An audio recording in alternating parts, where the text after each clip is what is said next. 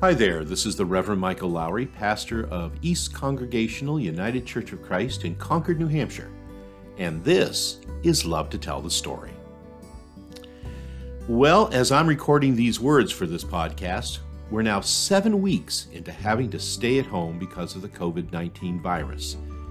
In fact, our governor here in New Hampshire has just issued what he's calling the Stay at Home Order 2.0 which means that while there will be some gradual reopening of some businesses in the coming weeks, for the rest of us, this quarantine continues at least through the end of May.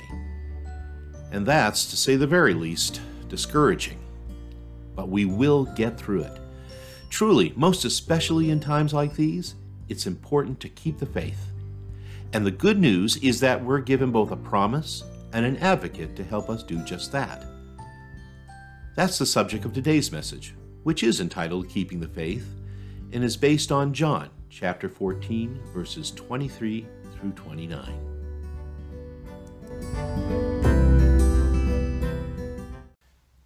Peace I leave with you, my peace I give to you. Do not let your hearts be troubled, and do not let them be afraid.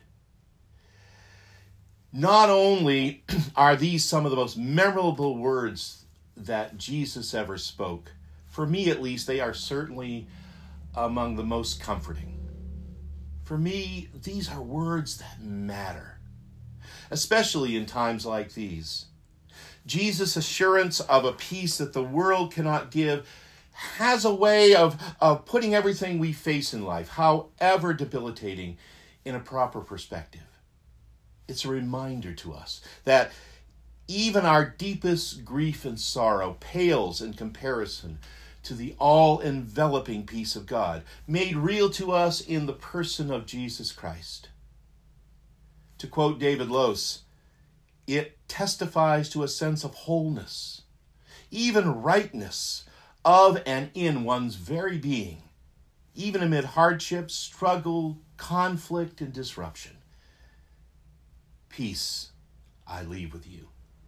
My peace I give to you.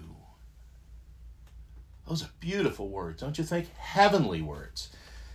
Which makes it all the more interesting and pretty ironic, actually, that when Jesus was speaking those words about peace, all hell was just about to break loose. Indeed, as we pick up on our text for this morning, it's not yet Easter, but in fact it is the night of betrayal and desertion. It's Maundy Thursday, the evening during which Jesus would be handed over those who hated to those who hated him and led to his execution. And in fact, uh, the events of that fateful evening had already begun to unfold. By this time, Judas had already fled the scene in order to betray Jesus and Peter's impending denials had also been foretold. Moreover, when you read the story, you can't help but sense the, the, palpable tension in the air. As though, and though they couldn't yet begin to understand it, the disciples all felt it as well. And it's made all the more disturbing by the fact that Jesus is also making it quite clear to them that he would be leaving them soon, and in fact was about to die. So, when Jesus finally says to them, My peace I give to you, when he says, Do not let your hearts be troubled. You've got to imagine that those words are spoken with a tone of profound sadness, really. I mean, after all, think about it. There is quite literally a world of trouble and hurt about to descend and nothing and nobody, not even Jesus himself, can keep it from happening. But before the next day is out, and we know this, Jesus will have died on the cross. These same disciples who were sitting around the table with him, those disciples who had followed him, who had placed all their trust and hope in him over the past three years now, they'll be scattered, they'll be lost, they'll be alone. And yet somehow we know that they're going to have to carry on. They will need to keep the faith, even when everything else has seemed to fall apart. So, though John never tells us exactly how Jesus says these words, you know that it is fraught with a, with a kind of emotion that comes when you're desperately trying to bring some kind of comfort to those you love so deeply, even as you're preparing them for the worst. You see, that's the thing. That's what Jesus knew about living in the world back then. And sadly, it still holds true today. For as wonderful and as incredibly beautiful as it so often can be and is, there is no denying that this world also brings a fair measure of trouble and sorrow to life and living. Be it the result of rampant violence and injustice, or for that matter, the spread of a global pandemic.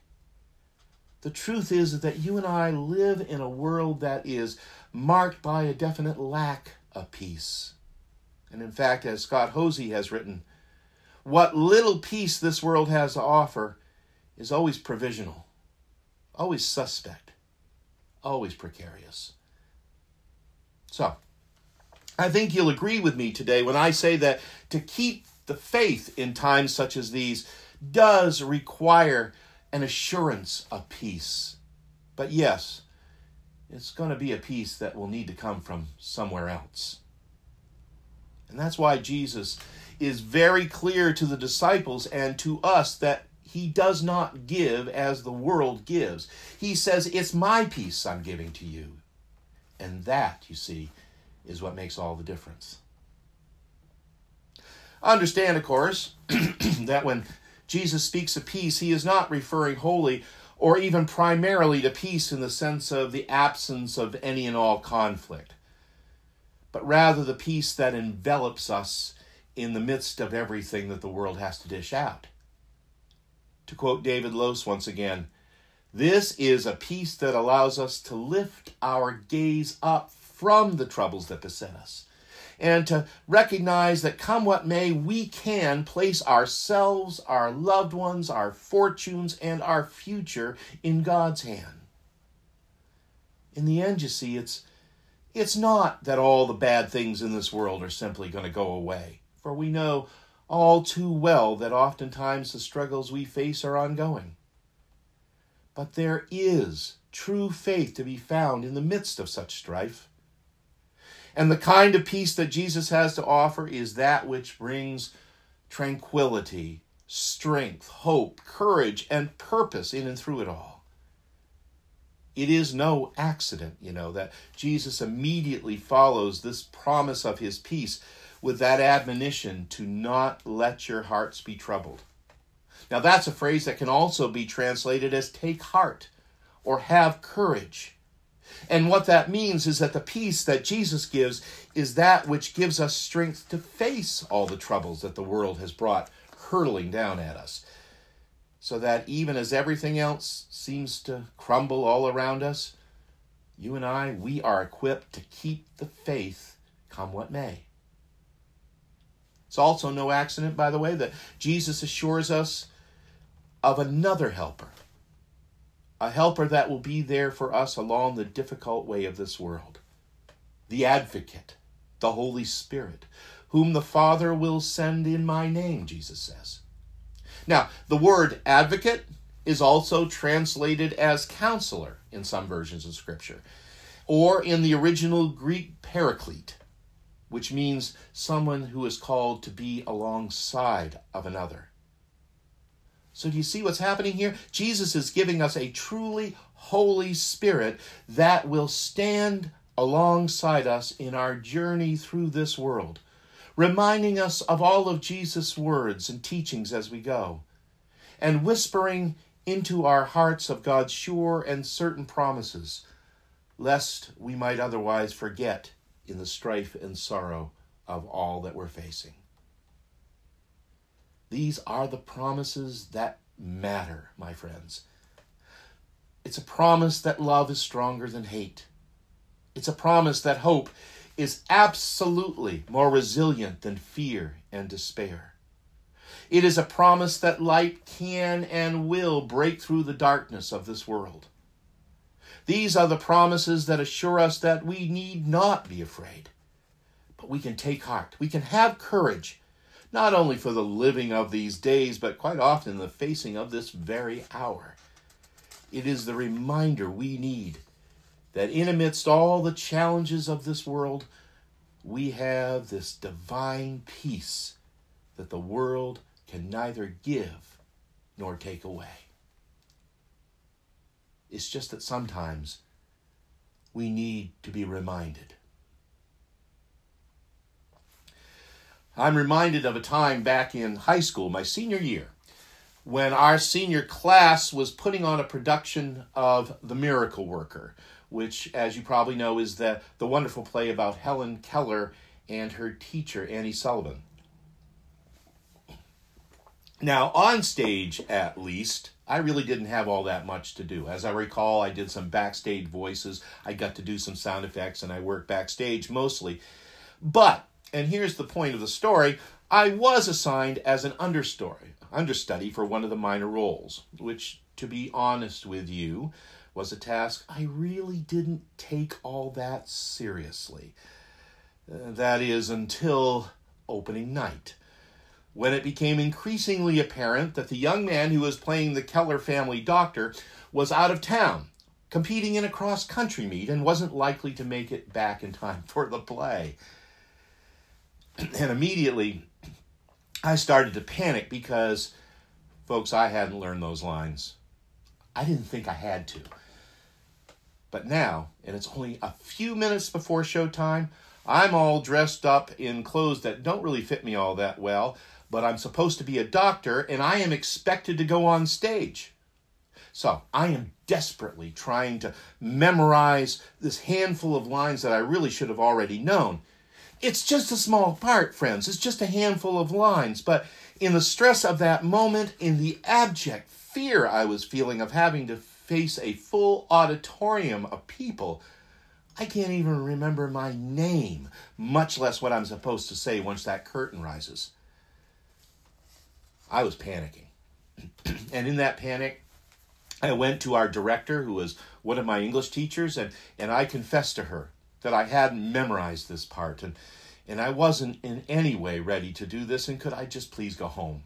Oh, well okay, not maybe not that part, but but remember I was pretty scared by this time. And though I'm sure she was none too pleased, my teacher simply sighed and said, "Just do the best you can, and remember, there's going to be a prompter just off stage who will help you with your lines if you don't remember." Now, the happy ending of this story is that quite literally, two minutes before curtain, the kid who was playing the part of the Keller doctor showed up, and I happily let him take his place on stage. As I recall, we switched clothing like that as the curtain was about to come up. And I still remember it because what I remember most of all is the utter terror I felt in suddenly being in this place where I felt so helpless, so seemingly alone. And yet, in the midst of that terror, there was also relief in knowing I wasn't alone after all. For in fact, there would be someone there alongside of me, a prompter to remind me of all that I needed to know. In truth, friends, there have been any number of times in my life, actually, if I'm being honest, even a few over the past several weeks, when I have found myself overwhelmed and a little panicked by the sudden onslaught of, of worldly trials, tribulations, and most especially its uncertainties. And I tell you this story today because unless I miss my guess, so have you. Maybe that's what you're feeling this morning. Maybe that's what brought you here to this service. Maybe the prospect of stay at home 2.0 is just more than you can really handle right now. Well, in times such as these, friends, how wonderful it is that in moments such as these, we've been given an advocate, this counselor, this prompter someone who teaches us again and again of God's grace, love, and peace. Someone who reminds us that we can take heart in the midst of this all. We can keep the faith, and we don't ever, ever need to be afraid. For in Jesus Christ, in tandem with God the Father, you and I have a peace, a true peace that the world cannot ever give and can never take away. That's what we need to remember as these difficult days of quarantine continue. But just in case you need a reminder this morning, a prompter, so to speak, may I suggest that we have one today. And it comes to us courtesy of Jesus himself, in his presence in the bread and the cup. Beloved, wherever and however you happen to be today, please know that you are welcomed to this table to partake in a, this feast of grace and love, and that it might be for you and for us all a clear reminder of His presence and most especially of His peace that He gives to you and to me. Thanks be to God, and Amen.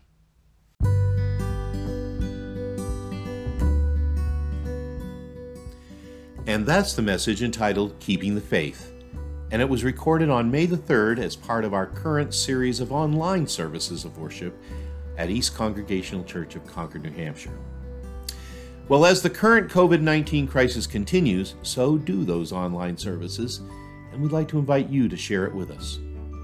We live stream our worship via Facebook Live every Sunday morning at 10 o'clock on our East Congregational United Church of Christ Facebook page. And it's posted on that page for later viewing as well. We're finding that these times of virtual gatherings really are the next best thing to being there. They've kept us together in the spirit of prayer and fellowship, and right now that means a whole lot. And I hope that you can join us and be a part of that. And with that, we're at the end of this episode of Love to Tell the Story. This is Michael Lowry, and I thank you for listening.